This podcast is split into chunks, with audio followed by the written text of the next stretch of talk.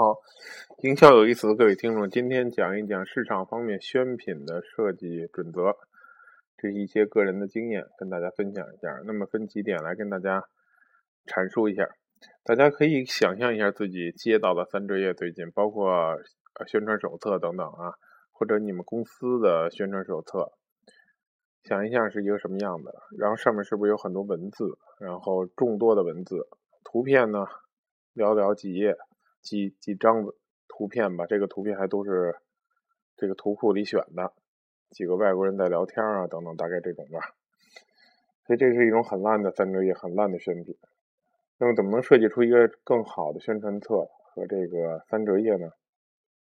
以下有这么几点，大家注意一下啊。首先呢，文字不要过于庞杂啊，多用图片。如果我们用了很多文字呢，看起来就没有重点。而图片是最能吸引人眼光的东西。在图片这点要多说一点呢，是最好用我们原创的摄影的作品，当然经过修饰的，是一个比较高质量摄影的作品了。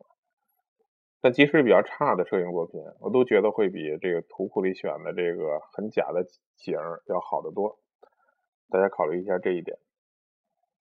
第二点呢，叫这个重点突出，就是我们如何去排版。那么我们一定要有大标题、中标题、小标题。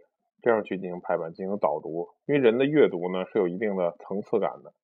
他看到这个大标题很感兴趣，几个字儿，才会看中标题。中标题可能有三个，三个里边各有内文，对吧？是这么一个阅读的方法。我们看到很多呢，不是这种设计手法，所以看起来就没有重点，很很杂乱。大家想一想，这些所谓门户类的网站，大多是这么设计的，但看起来很难。那我们需要的是呢？想象一下杂志是怎么设计的？有一张大图，有一个标题，里面是内文，里面又分了几个章节，每个章节有一个小标题，然后在这个边边角角呢，我们又有一些精彩的一些摘录，对吧？大概是这样的。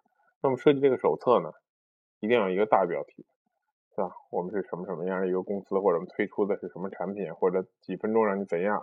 总之是这样。那么我们再有中标题，中标题感兴趣的地方，我们再去有内文，这样设计是有一个层次的。好，这是一点。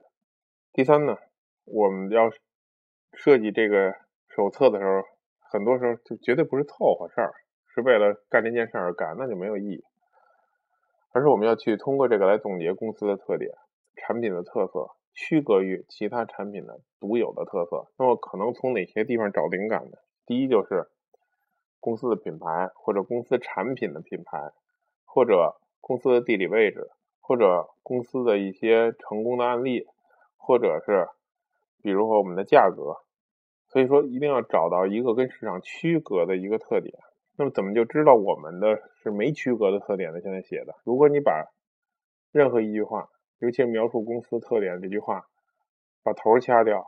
这个公司的品牌和产品，然后换上你的竞品的品牌和产品，放上去这句独特通顺，然后也很正很正常看起来，那么证明这个话就没有任何特点，所以这个话就没有意义。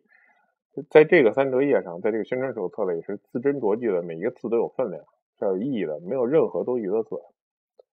哎，所以说这正好是一个总结公司特点。和产品特点的一个非常好的机会。好，大家回去审视一下自己的宣品是不是这样：第一，是不是文字太多，图太少；第二，图是不是以这个图库为主；然后呢，再看是不是有大标题、中标题、小标题来导读，大标题、中标题或者内文也可以；第三，是不是真的表达出了产品的特点？嗯。还是说，只要换到别的品牌，看起来都是很通顺。如果你发现这些问题是存在的话，那你的这个宣品是应该重新设计了，好吧？